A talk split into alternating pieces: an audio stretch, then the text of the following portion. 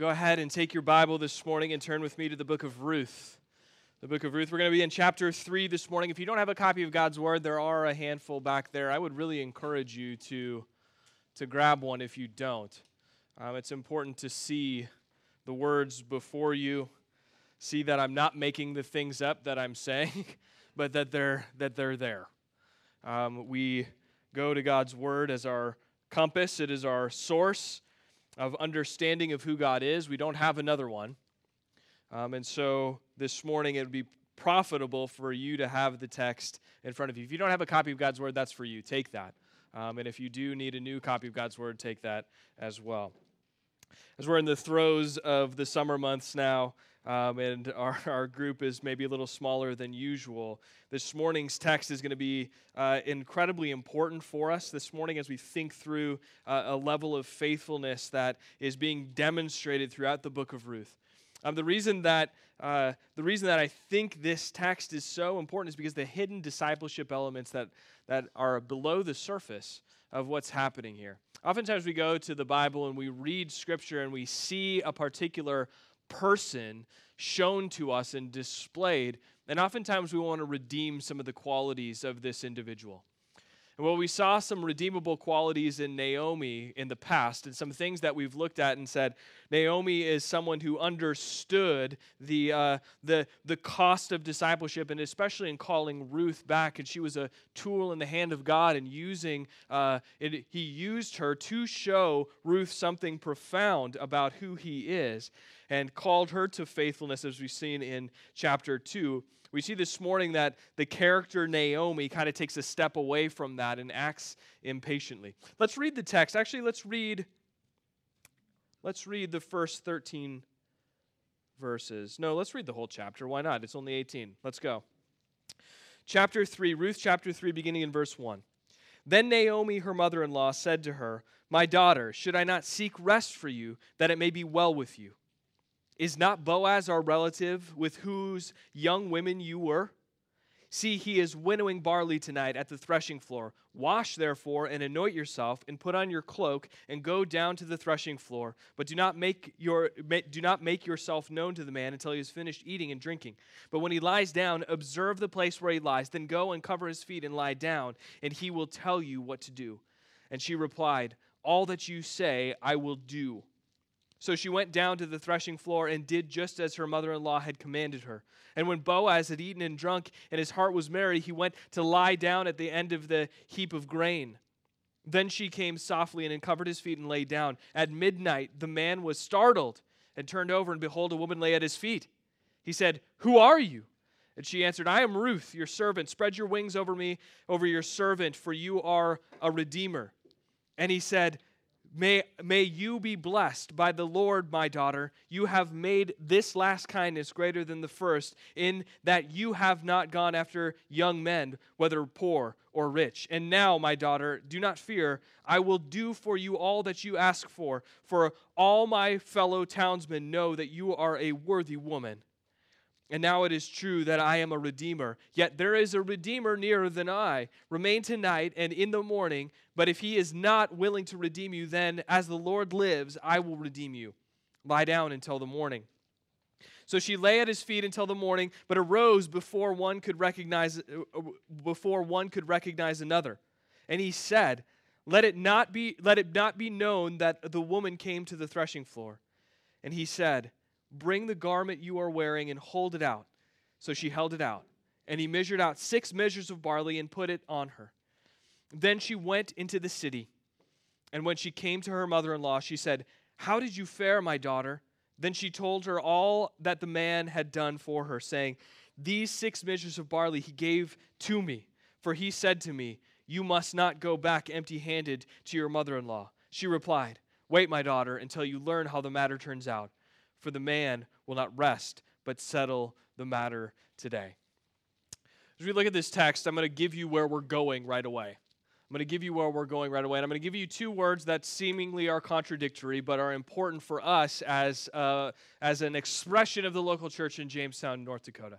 Two words that seem, uh, that seem, like I said, contradictory. Those two words are patient urgency. Patient urgency.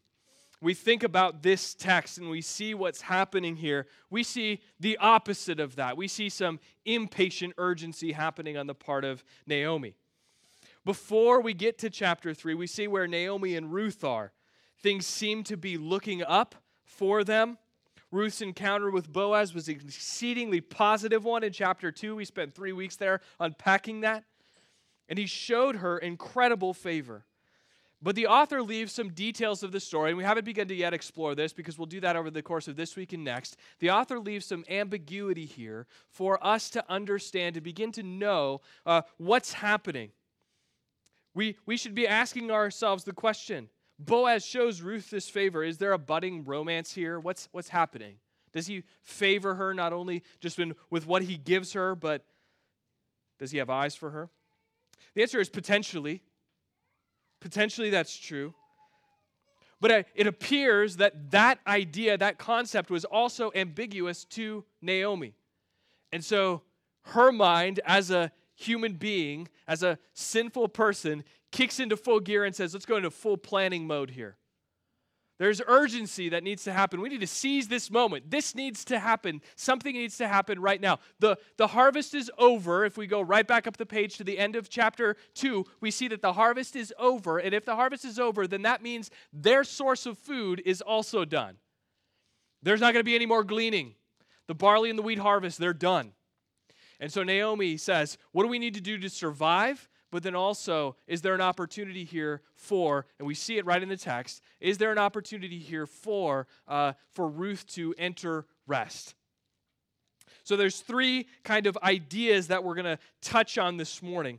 And as we think about these things, I want, to, I want you to keep Proverbs 16:9 in the back of your mind.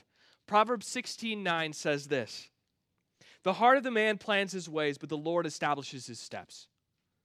The heart of the man plans his ways, but the Lord established his steps. That proverb plays itself out right before our eyes in chapter 3. So, the three things that we're going to look at, we're only going to take two this morning. We're going to look at the next one next week. The three things are this first, a misplaced identity. Secondly, the priority of patience. And third, uh, the righteous response, again, which we'll bite off next week. So, the first thing in this text that we see, a misplaced priority, and I'm drawing on one particular statement that Naomi ma- makes, right? When we look at the end of the chapter 2, again, the harvest is over. And so Naomi's asking the question, what's next? What's going to come next? What's the next step here? We wonder that. Naomi wonders that. This is the third act of a four act book her statement in verse 1 seems well intentioned. When we get to verse 1, he says, Then Naomi, her mother in law, saw her, said to her, My daughter, should I not seek rest for you that it may be well with you? That seems like a good mother in law. That is a good mother in law. to say, May, may, may, my daughter, should I not seek rest for you that it may be well with you? That, that's a well intentioned statement. Now, when we look at that, something that we need to understand when we come to this text, and this word, especially rest, that rest is not something that we think about often. Not in this way, at least, or at least apply in a particular place in our lives. Naomi doesn't mean rest from gleaning or the hard work that comes in the field. What Naomi is saying is that she has marriage and childbearing in view for Ruth. And in her ancient society, and even in ours in residually, in our society, in that society, a woman's worth was bound up in both marriage and childbearing. And so when, when Naomi sees the potential for that to possibly come into place for Ruth, she says, Here you go. Here's an opportunity. Let's go. Let's seize this opportunity. This is an opportunity for rest for you. This is an opportunity for you to assume the task that has been assigned to you by our society. This is an opportunity for you as a woman in our ancient society to, uh, to seize your identity, to be made into something now that everyone says that you should be. And that would mean that you would be able to then now, quote unquote, rest. We, we get this idea in our society. Our society places a high emphasis on work. our society primarily puts our identity in our work. As Americans, as Westerners, we regularly ask the first, when we meet someone, the first question we may ask them is, What do you do? What do you do? I found this uh, uh, an uh, opinion piece by Heather Long in The Guardian this week. She wrote this a couple of years ago. She says, In the U.S., we're obsessed with people's jobs. We want to know all about it. We insist that we tell that you tell us what career tribe you're in. White collar, blue collar, new high techy collar. What's your exact title? How do you spend your day? Are you someone who speaks the language of law, tech, finances, media, marketing, education, military, government, the arts, etc.? Basically, we would like everyone to walk around with their business card attached to their forehead, but since that's a bit over the top, we try to glean the same information by asking questions, oftentimes lots of them, about your work. The idea of rest in this ancient society and the idea of rest in our society is tied up in what we are meant to do. The more you have the ability to do what you believe you are meant to do, the more rest you will have. That's the idea here. When we can't work, in our society because our society is a work based identity or has assigned us a work based identity. When we can't work, we feel restless. You know that. You know when you get sick and when you get set aside for a time period, you feel restless because our society tells us that your worth is found in what you do.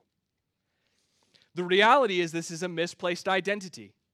The reality is, what, what, what, what Naomi says to Ruth is a faulty premise and needs to be rethought. Rest isn't just coming to the, long, the, uh, the end of a long day and crashing on the couch. The biblical understanding of rest is two things full awareness of your identity and the finality of it. Full awareness of an identity and finality of it. We have to ask the question, based on what we find here in Scripture, who are we? Or I'll ask you the question, who are you?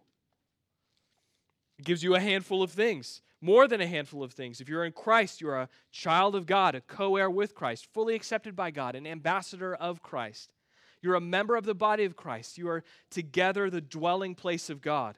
No longer a slave, but a friend. These are all identities that you've been given through Scripture if you are in Christ. And we could go on to that list. That list does not end there. But first, what gives you the ability to rest in these things is the ability to have the full awareness of them. There is an ability to have full awareness of these things. Why? Because your awareness of these things comes from an external source, not from an internal one. Your ability to understand what it is that you are meant to do and meant to be can come through God's Word. God's Word is inerrant and it's infallible. And if we look at this and we say, these are the identities, if I'm in Christ, these are the things that this book, that these words say that I am. If we look at that and say, nope, that's not me, that's not who I am, then we've called God a liar. We've denied that God's word is without error, infallible, because, well, it might be true for you, but it's not true for me. That's a post truth understanding of God's word. So we've read what Scripture says about us. We can have full awareness of it. We can be fully aware of it. And second, then, what gives us the ability to rest in these things is that they are final. And what I mean is that there is no work, no more work necessary. There is no more work necessary for you to have this identity in Jesus Christ. There is no more work necessary.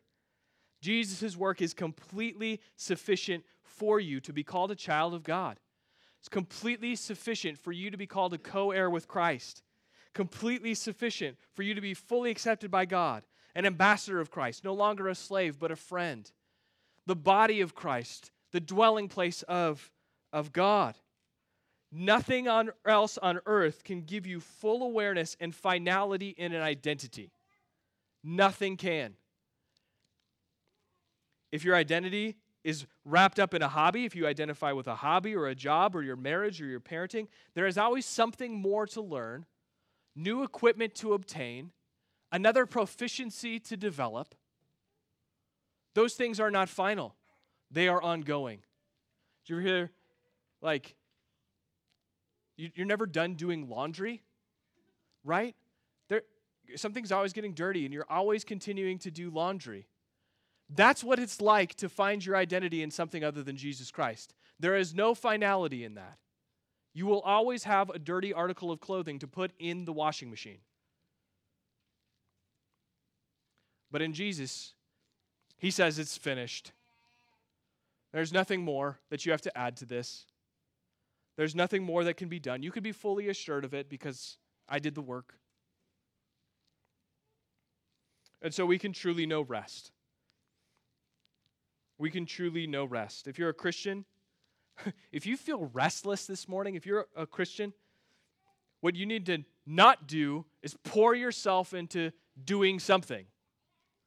Rather, you need to meditate on the finished work of Christ that gives you full awareness and finality in your identity. Does that mean that as Christians we don't work hard? No. It means we work harder than everybody else. That's what it means. Because it gives you the freedom to work harder than anybody else when you can say, no longer is my assurance wrapped up in what I do, but in what Jesus did. No longer is the thing that I need to achieve capable, or am I capable of doing that thing? Rather, it is Jesus Christ. It means that we work harder than anyone, and we are joyful about our work and we are content in it. We're not weighed down with the burden of producing the impossible. The impossible is enough work to get right with God. And make no mistake, while it doesn't seem like our society cares much about God, we want to prove our worth and we want to prove that we can get somewhere by working in our society. And so we find our identity there. And so we see that while it was probably well intentioned, Naomi's goal for Ruth in verse 1, when she says, My daughter, should I not seek rest for you, that it may be well with you? Her goal here was misguided. She's essentially saying, When you achieve your childbearing identity, then you will have rest. That's what she's thinking. Is this our mentality? Is this our mentality for ourselves when I achieve my fill in the blank mentality? When I achieve this thing, then I'll have rest. When my child goes to college and gets a degree, will my child achieve rest? When I get the job that pays X amount of dollars, will I achieve rest? When I get this thing or that thing and finally have it, will I achieve rest? The problem with thinking about this is where we're going next. And what we see played right out in Naomi's actions in the plan that she proposes to Ruth. A misplaced identity leads us to impatience. And so from this text, then we see the priority of, of patience. So we see Naomi concocting this plan, right? She says in verse 3 Wash, therefore, take a bath. That's not something that happened very much in the ancient world take a bath, anoint yourself, so put on some perfume, put on a cloak, put on your best clothes, and go down to the threshing floor. But do not make yourself known to the man until he finishes eating and drinking. But when he lies down, observe the place where he lies. Then go and uncover his feet where he lies. Then go or uh, and lie down. Excuse me. Then go and uncover his feet and lie down, and he will tell you what to do. And she replied, All that you say, I will do. Now, if you're reading this and you're thinking to yourself, what is going on here? You're probably in good company. Because it's not clear what's going on here. and It's not really clear what this, this plan is all about. You may read in a place or two that this is some kind of ancient ritual. I, I, I don't think so. This is weird. This is a weird plan. Naomi comes up with a, a real head scratcher here. But remember, she's misplacing identity and pushing someone out of urgency into a place uh, that might be, as we see in a moment here, compromising. Is Naomi asking Ruth to be sexually suggestive? Maybe. I don't know. Is she trying to trap Boaz into something? Maybe. It seems unclear. We just like assign a couple of words to this. One, it's risky, and two, it's reckless. She does a couple of things here that are risky and reckless. And this is what I'm talking about when I said at the beginning. Sometimes we see things here and we're so desperate to put these people or, or to view them in a positive light that sometimes we take actions like Naomi makes here and says, well, that was probably the right thing to do. No, it wasn't. This is not the right thing to do. She put Ruth at risk. The hallmark of reckless and risky planning is that it's impatient, right? Misguided identity, misplaced identity puts you in a place where you are willing to be impatient and jump forward in something when the time is not yet right. And it seems as though when Naomi asked the question, what next? She jumps the gun. She jumps the gun, and it leads to this res- re- reckless and risky plan. Now, this isn't the first time we've seen reckless and risky in this book. That clock is so far off. I was like, oh my goodness. Okay, all right, we're good. Um, yeah, thank you. Um, this is not the first time in this book that we've seen reckless and risky. Na- uh, Ruth's response to Naomi calling her to count the cost of following her back to Bethlehem is, in our minds, reckless and risky also. Naomi essentially says to Ruth in that moment, which makes this so funny, she essentially says to her, There's no guarantees if you follow me back to Bethlehem in chapter 1. You, I don't have another son. I, don't, I can't give you someone to marry who could potentially give you children. I don't have those things for you. So if you follow me back, you got to understand that there's no guarantees. you're just going to have to be cool with that. And Ruth says, I am. Let's go. Seems reckless, seems risky. Now, there's a couple of things that are different about what Ruth says in that moment and what Naomi says here in this plan. First of all, Naomi's plan here in chapter 3 is, uh, is uh, risking godliness and purity. It's problematic from that standpoint. Ruth's response in, to the reckless and risky is risking only earthly things, only temporary things, things that can't ultimately offer her satisfaction or contented, contentment. And so when we get here, we think to ourselves, wow, this is reckless, this is risky. We've seen that before. I think the author wants to contrast those two things. There is a way in this life to move forward in a reckless or risky way. You know that you have to take risks in this life. But the question is moving, moving towards what? What are you risking? Am I risking earthly things or am I risking putting myself in a compromising position? And am I risking godliness, purity, integrity? So, impatience, like we've said, often leads us to do reckless and risky things. And we find ourselves in compromising positions from time to time. When we move, we misplace our identity, and when we act impatiently as a result, oftentimes we find ourselves in a path of unbelief and sin. Let me give you a couple of examples that came to mind. Maybe it's moving forward in a major purchase too quickly and then making compromises and either giving to the local church or skimming off the top, being generous, skimming off the top at work. Make it all come together. We got to make it all come together. Maybe it's putting yourself in the path of someone who isn't your spouse and you wind up engaging in a way that's emotionally or physically compromising. Maybe it's giving into sexual desires, gratifying the flesh, clicking through on a pornography site rather than patiently pursuing your spouse. Maybe it's fudging the numbers of years of experience on a resume we had to make decision this week about a movie that our kids wanted to see badly. And just because of reviews, we saw that there were some scary things and maybe some inappropriate things for five and three year olds. We had to tell them no. Now, the, the reality of it is that in my own heart, it's not something that I wanted to say no to. I wanted to give them the opportunity to view this, this film. I couldn't, in good conscience, though, put my kids in front of it. So we said no, and we said, you need to be patient. When you're older, we'll, we'll revisit this conversation. It's more important for my kids to learn patience than instant gratification. Where, where do I want my children to find their identity? In Jesus Christ or in the ability to do the things that they think they should do whenever they want to do them? It's more important for my kids to, to be patient and for us to be patient in the way we raise our kids rather than putting them in the path of sinful, scary, risky, and reckless. And again, in an instant society, we regularly lead, led to believe that we deserve that thing right now. We deserve that thing right now. Naomi saw this window of opportunity for rest for Ruth, and she acts impatiently. She's willing to take risks to bring it about.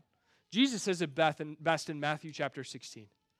Matthew chapter 16, verses 24 through 26. Jesus says this to his followers If anyone would come after me, let him deny himself and take up his cross and follow me. That does not sound like instant gratification. If anyone would come after me, let him deny himself and take up his cross and follow me. For whoever would say, who would ever save his life will lose it, but whoever loses his life for my sake will find it. For what will it profit a man if he gains the whole world and forfeits his soul? Or what shall a man give in return for his soul?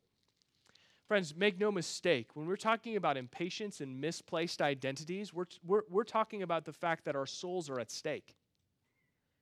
We're talking about the fact that, that, that our soul, Jesus says it right here. For what will it profit a man if he gains the whole world, if he acts impatiently, if he gives into a society that says you should be gratified in this moment? Jesus says your soul is at stake. What shall a man give in return for his soul? What are we willing to be impatient for? Our souls are at what's, what's at stake. Where will you be impatient? Where will you pu- push when you should wait? Where will you compromise in the here and now? Where will you put yourself in the path of sin? The remedy to all of this is simply to wait on the Lord. To wait on the Lord to take those things to God. Psalm 27, 13 and 14 says, I believe that I shall look upon the goodness of the Lord in the land of the living. Wait for the Lord. Be strong and let your heart take courage. Wait for the Lord. The psalmist believes that he will see God's goodness. He hasn't yet, but he's willing to be patient for it. It's good to have a plan, but a plan without patience will make compromises. We mentioned the last thing that we'll talk about. We'll see Boaz's righteous response in the second half of chapter 3. We'll get there. To this reckless and risky plan, Boaz responds in the way that we hope he would. But this morning, I have a couple of concluding thoughts before we move to the Lord's table. What can we take away from this text this week? I think there are some very direct, pointed applications that we can find here. Uh, first of all, if your identity is misplaced, you will never find rest. If your identity is misplaced, you will never find rest. Jesus says in Matthew 11, 28 through 30, he says this popular passage Come to me, all who labor and are heavy laden, and I will give you rest. Take my yoke upon you and learn from me, for I am gentle and lowly heart, and you will find rest for your souls. For my yoke is easy and my burden is light. Now, if we take and apply our understanding of rest that we cultivated at the beginning of our time together, we'll see something very profound here. When Jesus gets to Matthew chapter 23 and verses 2 through 4, he, is, he tells us that he's talking about the religious leadership. He tells us when he says, Come to me for rest, he's talking about rather than the religious leadership of the day. He says, The scribes and the Pharisees sit on Moses' seat, so do and observe what they tell you but not the works they do, for they preach, but they do not practice. They tie up heavy burdens, hard to bear, hard to bear, and they lay them on people's shoulders, but they themselves are not willing to move them with a finger. Matthew 11, 28 through 30, then, is a shot at the religious leadership. It's a shot at the religious leadership. They heap tasks on people, although they are unwilling to perform those tasks themselves. Jesus isn't saying nothing is required of you if you follow him. That's not what he's saying. He's not saying nothing is required of you if you follow him, but rather that he is willing and able to perfectly shoulder the burden, unlike the religious leaders who did not practice what they preached. The one to one correlation between these two ideas is not the church, is not the religious leadership in our day, but what our culture and society says, what our culture and society claims. We give our culture, the people who Jesus was speaking to, his followers, gave the religious leadership their, the loudest voice in their life. We, as people, as 21st century Christians, tend to give the culture the loudest voice in our life. And so when the culture says your goal should be this, your identity should be here, you should live like this, this is where you should send your kids to school, this is how you should conduct your marriage. These are all of the things that you should be doing. Jesus is speaking directly to that because when the culture tells you that, the burden that comes along with that is unwilling to be borne by the culture itself. The culture preaches you a message that it can't practice itself. The culture can't find full awareness and finality in the identity that they tell you that you should have. Jesus Christ can, and He does. He bore the weight of sin that you could not. His work is final, yours will never be. Trust Him. That's the reality of what's going on here. When we read this, we say, yeah, the religious leadership, they sucked.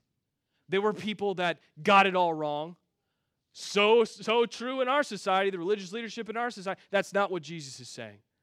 The burden that society the, the loudest voice in our culture gives you is the one that you should fully be rejecting in place of jesus christ and the message that he preaches.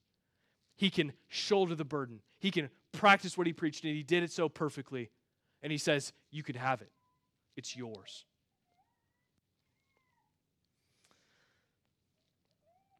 I'm concerned that many of us in this room are chasing after false and faulty identities.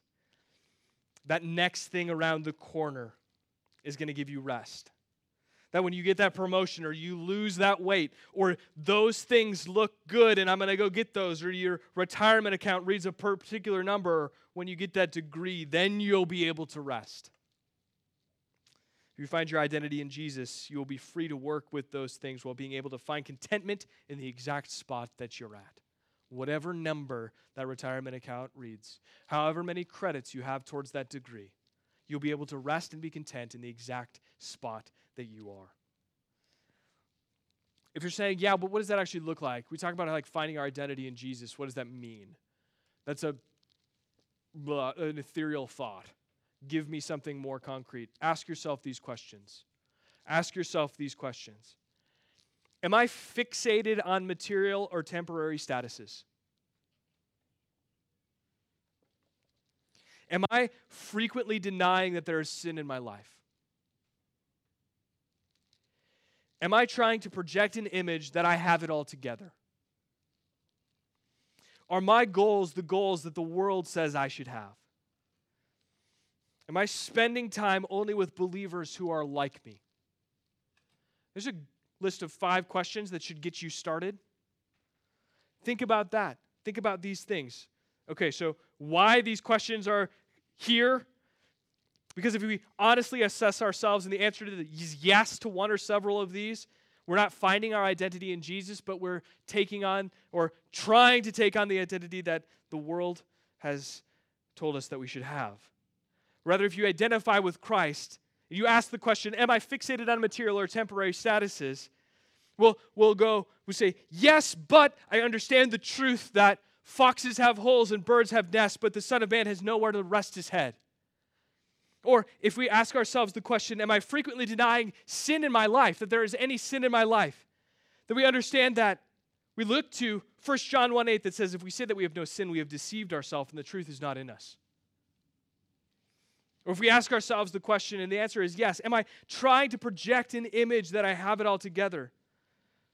We treat that with Philippians 2. Philippians 2, verse 3 says, You understand that nothing should be done from selfish ambition or conceit, but in humility count others more significant than yourself. If you ask yourself the question, Are my goals the goals that the world says I should have? Are the goals that I have the goals that the world says I should have? We understand that 1 John 2 15. If you love the world, the love of the Father is not in you. And we ask the question Am I only spending time with people who share the same affinities as me? Only people who are like me?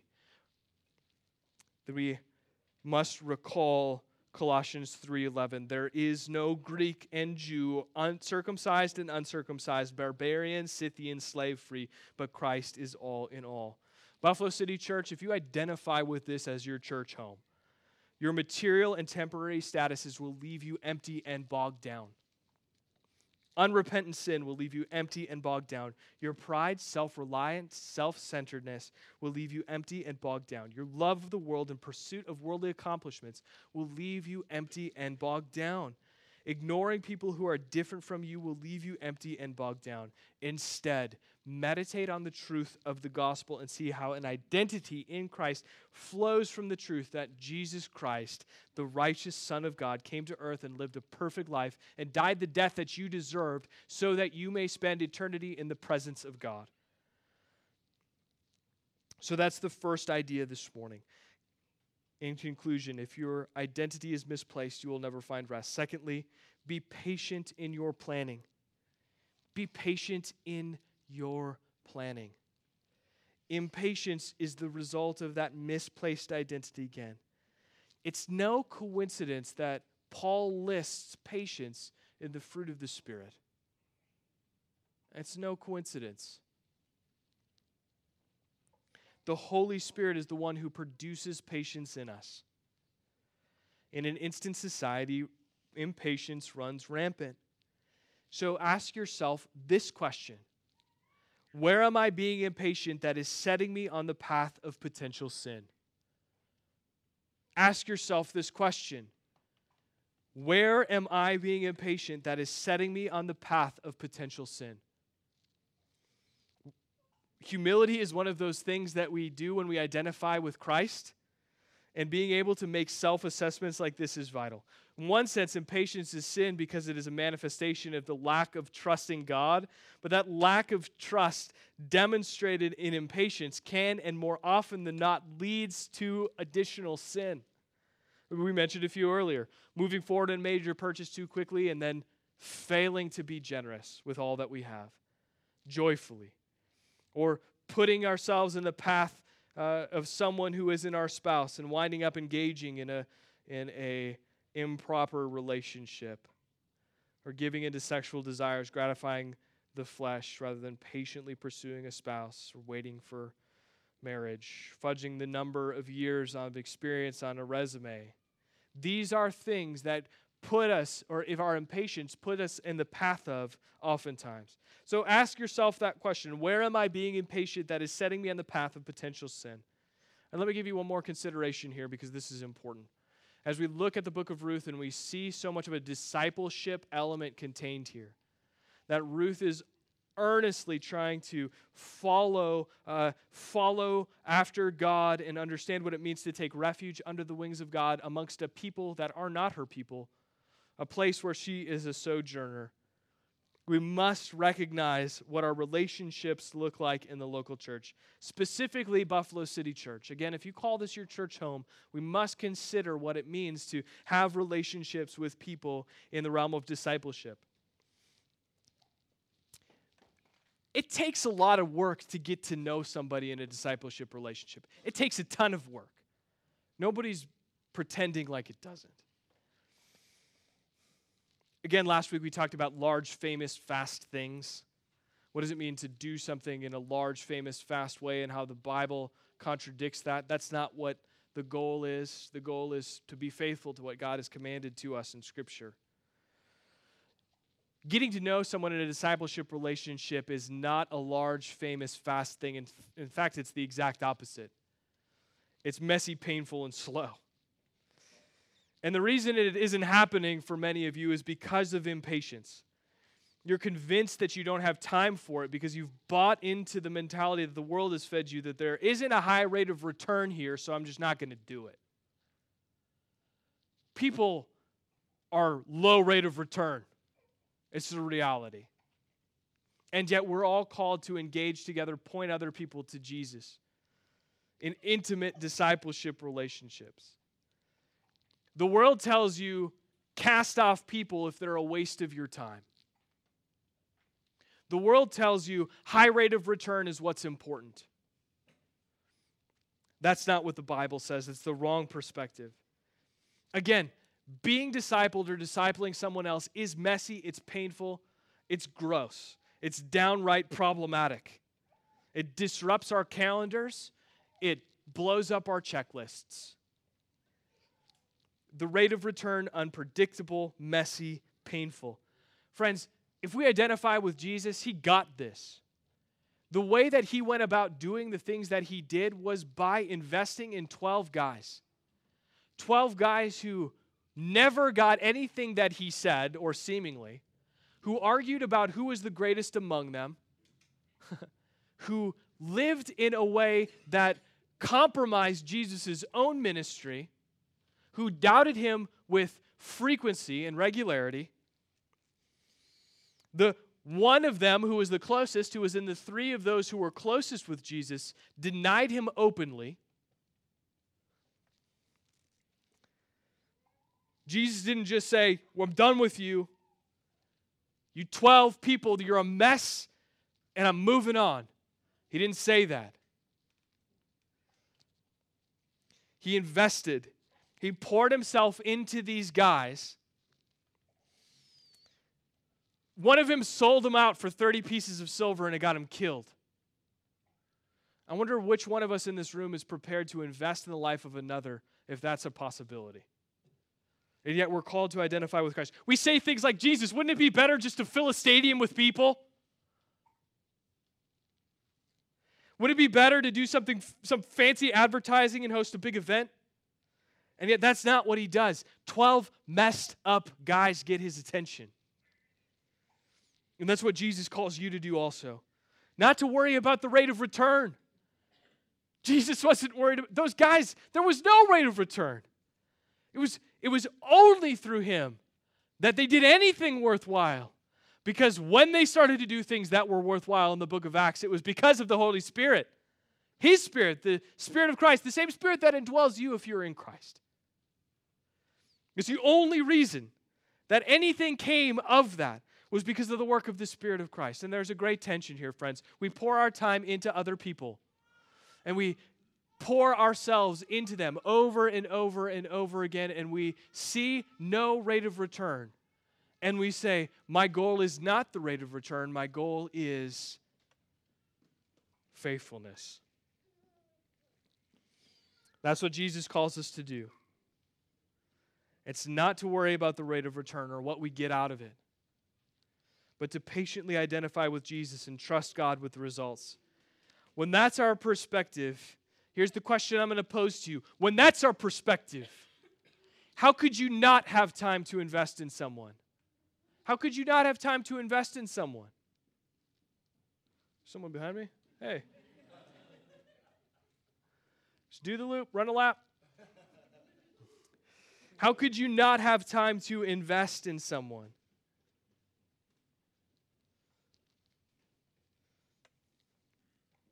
to have eternal impact on the life of another person.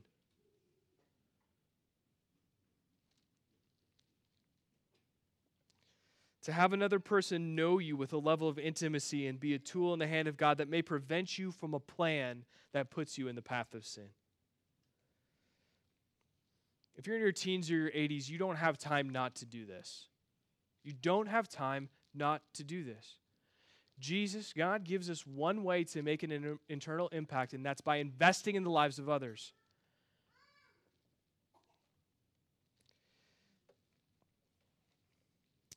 As Christian who says, a Christian who says that he or she doesn't have time for discipleship is the same as saying that we as humans don't have time to breathe air.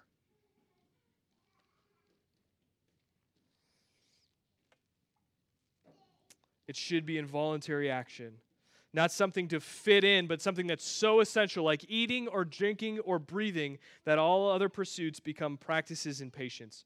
What if we put that career promotion on hold to be a disciple and to make disciples? What if we put a kitchen remodel on hold to be a disciple and make disciples? What if we put that degree on hold to be a disciple or to make disciples? The question I'm asking is this What if we looked not to the temporary things, but to eternal things? Friends, there is one way that you can make an eternal impact it's by investing in the lives of other people. That's what Jesus says. Go therefore, make disciples of all nations, baptizing them in the name of the Father and the Son and the Holy Spirit. He says, set everything aside, put everything else, else on hold. That is your mission.